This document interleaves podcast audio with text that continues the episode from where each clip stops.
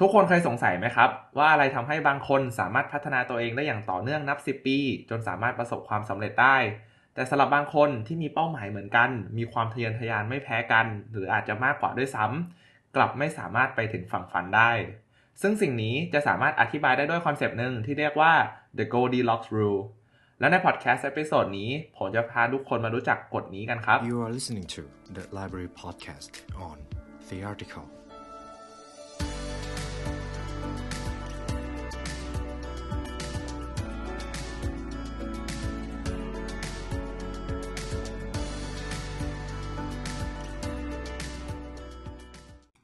สวัสดีครับ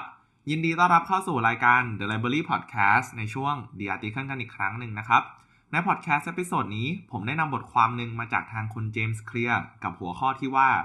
The Goldilocks Rule How to Stay Motivated in Life and Business วิธีการรักษาไฟในการใช้ชีวิตและการทำงาน โดยเนื้อหานี้จะนำมาจากส่วนหนึ่งของหนังสือ Atomic Habits ครับ ผมจะขออธิบายก่อนว่า The Goldilocks Rule คืออะไร แต่หลังจากนี้ผมจะเรียกสั้นๆว่ากฎ Goldilocks แล้วกันนะครับ กฎ Goldilocks มีอีกชื่อหนึ่งที่เรียกว่า just right principles ซึ่งมันจะอธิบายว่าเราจะมีไฟในการทำงานสิ่งต่างๆ เนี่ย ก็ต่อเมื่อสิ่งนั้นมันไม่ยากและไม่ง่ายจนเกินไป ถ้ายกตัวอย่างให้ทุกคนเห็นภาพมากขึ้นนะครับ สมมติว่าคุณอยากจะเล่นเทนนิสให้เก่งขึ้น แล้วผมให้คุณซ้อมกับเด็ก 4 ขวบ แน่นอนว่าการซ้อมครั้งนั้นก็คงจะน่าเบื่อมากเลยใช่ไหมครับ เพราะว่าคุณก็คงจะชนะทุกรอบ แต่ถ้าเกิดผมลองเปลี่ยนคู่ซ้อมของคุณเป็นนักกีฬามือโปรแทนล่ะครับ รอบนี้คุณก็อาจจะรู้สึกหมดไฟแทนใช่ไหมครับ เพราะทุกรอบเนี่ยก็คงจะจบด้วยการตีลูกเพียงแค่ไม่กี่ครั้ง คราวนี้ผมจะลองเปลี่ยนคู่ซ้อมของคุณ เป็นคนที่มีความสามารถใกล้เคียงกัน แต่ก็อาจจะแอบเก่งกว่าคุณสักนิดนึง ในการซ้อมครั้งนี้มันก็จะมีการสลับกันชนะ สลับกันแพ้ เป็นเกมที่ค่อนข้างจะสูสี และแน่นอนสิ่งที่คุณจะรู้สึกเลยก็คือ คุณจะรู้สึกสนุกครับ แล้วคุณก็จะโฟกัสกับการซ้อมเอามากๆ เพราะในจังหวะนั้นสิ่งที่คุณคิดจะมีเพียงอย่างเดียวครับ คือการเอาชนะอีกฝ่ายให้ได้ และนี่แหละครับคือกฎ Goldilocks มันคือหลักการที่ว่าเราทำในสิ่งที่มันท้าทายนะ แต่ว่ามันก็ไม่ยากเกินไป แล้วก็ไม่ง่ายจนเกินไป แต่อยู่ในจุดที่มันพอดี ผมอยากจะเล่าเรื่องราวของคนคนหนึ่งที่ชื่อว่าคุณสตีฟมาตินซึ่งเรื่องราวชีวิตของเขาเนี่ยเป็นสิ่งที่ค่อนข้างน่าสนใจเอามากๆ แล้วก็เป็นตัวอย่างที่ดีด้วยสำหรับกฎ Goldilocks คุณสตีฟมาตินนะครับ เขาเป็นทั้งนักแสดงตลก นักเขียน แล้วก็นักดนตรีที่ให้ความบันเทิงแก่ผู้ชมมากกว่า 5 ทศวรรษ เขาเริ่มทำงานตั้งแต่อายุ 10 ขวบที่ดิสนีย์แลนด์ในฐานะคนขายคู่มือเครื่องเล่นให้กับลูกค้า แล้วหลังจากนั้นไม่ถึงปีเขาก็ได้มีโอกาสย้ายไปทำงานในร้านขายของเล่นมายากลแทน ซึ่งก็คือยังอยู่ในดิสนีย์แลนด์อยู่นะครับ และในช่วงเวลานั้นแหละครับ เขาก็มีโอกาสได้เรียนรู้ทักษะการแสดงต่างๆ จากคนในร้าน เพื่อนำไปแสดงให้กับลูกค้า แล้วเขาก็ทำไปได้ไม่นาน เขาก็รู้ตัวว่าตัวเขาเองเนี่ยชอบแล้วก็อยากจะเป็นนักแสดงตลกครับ ต้องขอบอกก่อนว่าตอนที่เขานำไปแสดงให้กับลูกค้าดูเนี่ย คือเขาไม่ได้แสดงเฉพาะการเล่นมายากลอย่างเดียว แต่ก็มีการผสมผสานระหว่างการเล่นตลก แล้วก็การเล่นมายากลอยู่ด้วย แต่สุดท้ายสิ่งที่เขาชอบเนี่ยก็คือการแสดงตลกครับ แล้วหลังจากนั้นคุณสตีฟเขาก็เริ่มฝึกฝนมากขึ้น แล้วก็ออกไปแสดงตามคลับเล็ก ๆ เป็นระยะเวลาสั้น ๆ ประมาณ 1-2 นาที ซึ่งณเวลานั้นผู้คนเขาก็ไม่ค่อยให้ความสนใจเขาเท่าไหร่ครับ และไม่อยู่ครั้งหนึ่งที่เขาต้องขึ้นแสดงทั้งๆที่ไม่มีผู้ชมเลยด้วยซ้ำแต่พอเวลาผ่านไปคุณมาตินเขาก็เริ่มเก่งขึ้น ระยะเวลาในการแสดงของเขาก็เพิ่มจาก 1-2 นาที กลายเป็น 20 นาที ซึ่งถือว่าเป็นการก้าวหน้าที่ดีเอามากๆ แต่ระยะเวลานี้นะครับ หลายๆ คนอาจจะคิดว่ามันสั้น แต่ความเป็นจริงแล้วจาก 1-2 นาทีกลายเป็น 20 นาที ทางคุณสตีฟใช้เวลาประมาณเกือบ 1 ทศวรรษเลยนะครับ นั่นคือ 10 ปีกว่าเขาจะเพิ่มระยะเวลาการแสดงของเขาจาก 2 นาทีเป็น 20 นาที และกว่าเขาจะกลายเป็นนักแสดงตลกที่โด่งดังระดับโลก ก็ใช้เวลาถึง 18 ปีเลยนะครับ ซึ่งผมอยากให้ทุกคนลองนึกถึงสถานการณ์คุณมาตินสักนิดนึงครับ ว่าการเป็นนักแสดงตลกที่ต้องแสดงคนเดียวบนเวที ถือว่าไม่ใช่เรื่องง่ายเลย เพราะสิ่งหนึ่งที่ทางคุณมาตินจะต้องเจอทุกๆ ครั้งเวลาขึ้นแสดง ก็คือความกดดันจากผู้คนเวลาที่ไม่รับมุกครับ ณเวลานั้นผมเชื่อมากเลยว่าทางคุณมาตินจะต้องรับแรงกดดันมหาศาลเอามาก ๆ แต่ถึงแม้ว่าเขาจะรู้สึกแบบนั้น เขาก็ยังจะต้องฝืนตัวเองให้แสดงต่อจนจบครับ และนี่คือสิ่งที่ชายคนนี้ต้องเผชิญตลอดระยะเวลา 18 ปี กว่าเขาจะประสบความสำเร็จ และด้วยสาเหตุนี้แหละครับ เรื่องราวของคุณมาตินจึงเป็นตัวอย่างการปฏิบัติในชีวิตจริงที่ดีเอามาก ๆสำหรับคอนเซปต์ของกฎโกดีล็อกส์ เพราะเขาเริ่มจากการแสดงเพียง 1-2 นาที และค่อยๆ เพิ่มเวลามากขึ้นในทุกๆ ปี เขาจะคอยหาเทคนิคใหม่ๆ มาปรับใช้กับการแสดงของเขา และพยายามทำให้ผู้ชมเนี่ยสนุกมากขึ้น มันจึงกลายเป็นสถานการณ์ที่เขาจะสามารถสะสมความสำเร็จเล็ก ๆ น้อยๆ มากพอ เพื่อที่จะให้เขาเนี่ยมีกำลังใจในการไปต่อได้ แล้วก็ยังมีความผิดพลาดในปริมาณที่รับไหว เพื่อผลักดันให้ตัวเขาพัฒนาตัวเองมากขึ้น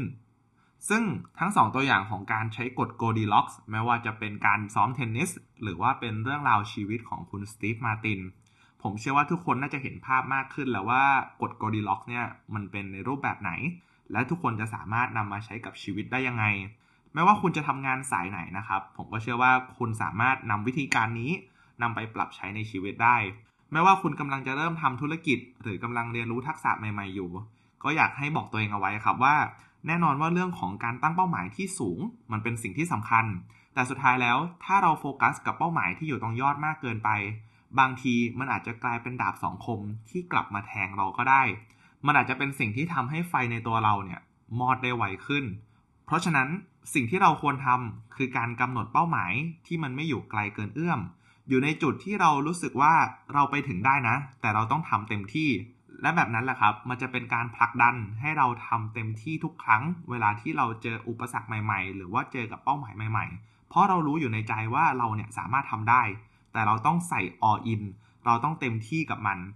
และเมื่อคุณทำสำเร็จ คุณก็จะเกิดเป้าหมายใหม่ขึ้นมาที่สูงขึ้น แล้วมันก็จะวนลูปเป็นอย่างนั้นครับ คุณจะทำในสิ่งที่คุณมองว่ามันท้าทาย แล้วคุณทำสำเร็จ คุณก็จะมีแรงกายแรงใจ แล้วก็แรงไฟในการทำสิ่งต่างๆ มากขึ้น แล้วคุณก็จะกำหนดเป้าหมายใหม่ที่อยู่สูงขึ้นกว่าเดิม แต่ก็ยังอยู่ในจุดที่เอื้อมได้ และในภาพเล็กๆ มันอาจจะเป็นการเติบโตที่ดูไม่ได้เยอะอะไร แต่ถ้าเกิดซูมออกมาแล้วมองภาพใหญ่ คุณจะเจอการเติบโตที่สูงแบบ exponential หรือว่าสูงแบบก้าวกระโดดอย่างแน่นอนครับ เหมือนกับเรื่องราวหนึ่งที่ได้บอกไว้ในหนังสือ Atomic Habits ครับ ก็คือถ้าเกิดคุณสามารถพัฒนาตัวเองอย่างน้อย 1%ในทุกๆวัน แน่นอนในช่วงเวลานั้น คุณจะไม่เห็นการเปลี่ยนแปลงหรอกครับ แต่ถ้าเกิดเรากำลังพูดถึงระยะเวลา 1 ปีล่ะ ถ้าเกิดคุณสามารถพัฒนาตัวเอง 1%นะครับ ทุกๆวันเป็นระยะเวลา 1 ปี นั่นเท่ากับว่าในวันที่ 365 คุณได้เก่งมากขึ้นกว่าเดิมแล้วถึง 37 เท่าเลยนะครับ และนี่คือพลังของการพัฒนาตัวเองอย่างน้อย 1%ในทุกๆวัน ตอนนี้เราได้ครอบคลุมหัวข้อของกฎ Goldilocks ไปแล้ว อีกส่วนหนึ่งที่เป็นส่วนสำคัญไม่แพ้กันในการรักษาไฟในตัวเราให้เราสามารถพัฒนาต่อไปได้เรื่อย ๆ ก็คือการวัดความก้าวหน้าของเราครับ เราควรกำหนดเป้าหมายที่เฉพาะเจาะจง แล้วก็สามารถวัดผลได้ ไม่ว่าเป้าหมายนั้นจะเกี่ยวในเรื่องของด้านการงาน สุขภาพ ความสัมพันธ์ แล้วก็การพัฒนาตัวเองโดยรวม เมื่อเรากำหนดเป้าหมายได้แล้วนะครับ เราก็จะสามารถเริ่มติดตามความคืบหน้าของเราได้ อาจจะเป็นการจดโน้ตใช้แอปติดตามนิสัย หรือเพียงแค่อาจจะนั่งคิดถึงสิ่งที่คุณได้ทำไปแล้วในวันนั้น หรือว่าในอาทิตย์นั้น อย่างส่วนตัวผมเองผมก็จะมีการวางแผนแบบรายปี เอาไว้ในแอป Notion ของผมครับ ซึ่งถ้าเกิดผมสามารถขยับเข้าใกล้เป้าหมายของผมได้มากขึ้นแล้วเนี่ยใน Notion มันก็จะโชว์เลยว่า ผมได้เดินมาจากจุดเริ่มต้นมากี่เปอร์เซ็นต์แล้ว และยังเหลืออีกกี่เปอร์เซ็นต์กว่าผมจะไปถึงจุดมุ่งหมายที่ผมต้องการ ซึ่งสำหรับผมเองเนี่ยหลังจากที่ผมได้ลองใช้ผมมองว่ามัน work เอามากๆครับ เผื่อใครที่ใช้ Notion อยู่ก็สามารถลองไปทำได้นะครับทำให้เป้าหมายของคุณดูกลายเป็นเปอร์เซ็นต์ เพราะข้อดีของการมีเป้าหมาย แล้วคุณทำให้มันเห็นภาพมากที่สุดเนี่ย ยิ่งถ้าเกิดคุณสามารถเห็น progress หรือว่าระยะทางที่คุณคืบหน้าได้แล้วเนี่ย มันจะเป็นการเพิ่มเรียกว่ากำลังใจให้คุณเยอะมากเลยครับ แต่สิ่งหนึ่งที่เราทุกคนจะต้องเจอเลยก็คือ ในบางช่วงเวลาครับ เราอาจจะไม่ได้เจอกับความก้าวหน้าเลย ซึ่งผมอยากให้ทุกคนคำนึงไว้เสมอว่า มันเป็นเรื่องปกติครับ หลาย ๆ ครั้งการเดินทางของเรามันก็ไม่ได้เป็นเส้นตรง อาจจะมีเลี้ยวบ้าง ถอยหลังบ้าง แต่สุดท้ายถ้าเรายังเดินต่อไป เราจะเดินไปถึงจุดมุ่งหมายที่เราตั้งไว้ได้แน่นอนครับ และนั่นนะครับ คือบทเรียนจากบทความ The Goldilocks Rule วิธีการรักษาไฟในการใช้ชีวิตและการทำงาน ที่ทางทีมงาน The Library และตัวผมได้สรุปมาให้ โดยภาพรวมนะครับ ผมมองว่า 2 วิธีนี้ถือว่าเป็นวิธีที่ดีเอามากๆเลยครับ มันเป็นวิธีที่จะช่วยรักษาเรียกว่าแรงบันดาลใจของเรา หรือว่าไฟในร่างกายของเราเนี่ยให้ลุกโชนอยู่ตลอดเวลา เพราะว่าบางทีเราส่วนใหญ่จะชอบเห็นภาพของความสำเร็จในรูปแบบที่มันยิ่งใหญ่แล้วถูกต้องไหมครับ เราเห็นยูทูบเบอร์คนนี้สำเร็จมากเลย เขามี 3 ล้าน Subscriber เอ้ย เราก็อยากจะมีเท่าเขา เราเลยเริ่มต้นทำ แต่สุดท้ายสิ่งที่เรามองเห็นคือเราอยากจะไปถึง 3 ล้าน แต่ทุกวันนี้เอาเพียงแค่ 1,000 Subscriber เรายังทำไม่ได้เลย สุดท้ายมันจะเป็นการ demotivate ครับ หรือว่าทำให้เราเนี่ยหมดไฟแทน เพราะฉะนั้นการตั้งเป้าหมายที่อยู่ในจุดที่เราสามารถเอื้อมถึงได้ จึงเป็นเรื่องที่สำคัญเอามากๆครับ ไม่ว่าคุณจะเริ่มพัฒนาตัวเองในด้านไหนก็แล้วแต่นะครับ มันเป็นเรื่องสำคัญเอามากๆที่จะต้องตั้งเป้าหมายในระยะยาว แต่สุดท้ายครับ เราไม่ควรโฟกัส ที่จุดหมายนั้นครับ เราเพียงแค่ต้องตั้งมันไว้ แล้วก็ปล่อยมันไว้ครับ แล้วกลับมาดูว่าคุณสามารถทำอะไรได้บ้างในวันนี้ ถ้าอีกหลักการหนึ่งถ้าผมจะเปรียบเทียบให้ทุกคนเห็นภาพมากขึ้น อารมณ์เหมือนเวลาคุณเล่นฟุตบอลครับ ถ้าเกิดคุณโฟกัสที่เป้าหมายของคุณ ซึ่งก็คือการชนะใช่ไหมครับ คุณต้องได้แต้ม หลักการมันจะเหมือนกับว่าคุณเพียงเอาแต่จ้องกระดานแต้มครับ แล้วคุณก็หวังว่าเมื่อไหร่คะแนนมันจะเพิ่มขึ้น แต่ตัวคุณเนี่ยไม่ได้วิ่งทำคะแนนเลย อะอันนั้นคือหลักการของการที่คุณโฟกัส แต่เป้าหมายระยะยาว เพราะฉะนั้นสิ่งที่คุณควรทำคือโฟกัสสิ่งที่อยู่ตรงหน้าครับ อะไรที่คุณสามารถทำได้และโฟกัสแค่สิ่งสิ่งนั้นครับ แล้วพอคุณเริ่มลงมือทำได้แล้ว สิ่งถัดไปก็คือการกลับมาวัดตัวเองครับ กลับมาวัดว่าสิ่งที่คุณได้ทำมาเนี่ย คุณได้มาไกลจากจุดเริ่มต้นขนาดไหนแล้ว เพื่อจะเป็นการสร้างแรงบันดาลใจให้กับตัวคุณนะครับ ในการมีแรงไฟในการไปต่อเพื่อพบเจอกับอุปสรรคที่มากขึ้นในอนาคต โดยสรุปนะครับมีอยู่ 2 สิ่งที่คุณสามารถทำได้เพื่อรักษาไฟในการใช้ชีวิต หรือว่าในการทำงานเนี่ยได้ในระยะยาว อย่างแรกคือการใช้กฎ Goldilocks และอย่างที่ 2 ก็คือการวัด progress ของคุณนะครับ หวังว่าพอดแคสต์ episode นี้จะช่วยให้ทุกคนสามารถบริหารไฟในการทำงาน และการใช้ชีวิตได้มากขึ้นนะครับ และก่อนที่เราจะจากกันไป ผมมีข่าวที่น่าตื่นเต้นมาอัปเดตให้ทุกคนได้ฟังกันนะครับ ในเร็วๆนี้ทาง The Library จะมีเนื้อหาสุดพิเศษเป็นพรี ซึ่งจะเป็นเนื้อหาที่เจาะลึกมากขึ้น มี case study ของคน และบริษัทที่ประสบความสำเร็จมากมาย มาถ่ายทอดให้ทุกคนได้เรียนรู้กันครับสำหรับใครที่ฟังพอดแคสต์ของ The Library เป็นประจำอยู่แล้ว และรู้สึกว่าอยากเรียนรู้เนื้อหาที่เข้มข้นมากขึ้นพรีเมียมคอนเทนต์จะตอบโจทย์คุณอย่างแน่นอนครับ โดยจะมีเนื้อหาใหม่ๆ มาอัปเดตให้คุณทุกอาทิตย์ ซึ่งทุกคนสามารถเข้าถึงเนื้อหาพรีเมียมคอนเทนต์นี้ได้ผ่านเว็บไซต์ของทางเรา โดยเราจะเปิดให้บริการในเร็วๆนี้นะครับ และถ้าเกิดใครอยากเรียนรู้ผ่านการอ่าน ก็สามารถหาซื้อหนังสือได้จาก The Library Shop นะครับ ทุกหนังสือที่เรามีนั้นถูกคัดเลือกมาเป็นอย่างดี แล้วหวังว่าทุกคนจะได้อ่านสักครั้งในชีวิต ขอบคุณมาก ๆ เลยนะครับ ที่เข้ามาฟังพอดแคสต์ episode นี้จนจบสำหรับวันนี้ทางทีมงาน The Library และตัวผมเองขอลาไปก่อน และขอให้วันนี้เป็นวันที่ดีนะครับ สวัสดีครับ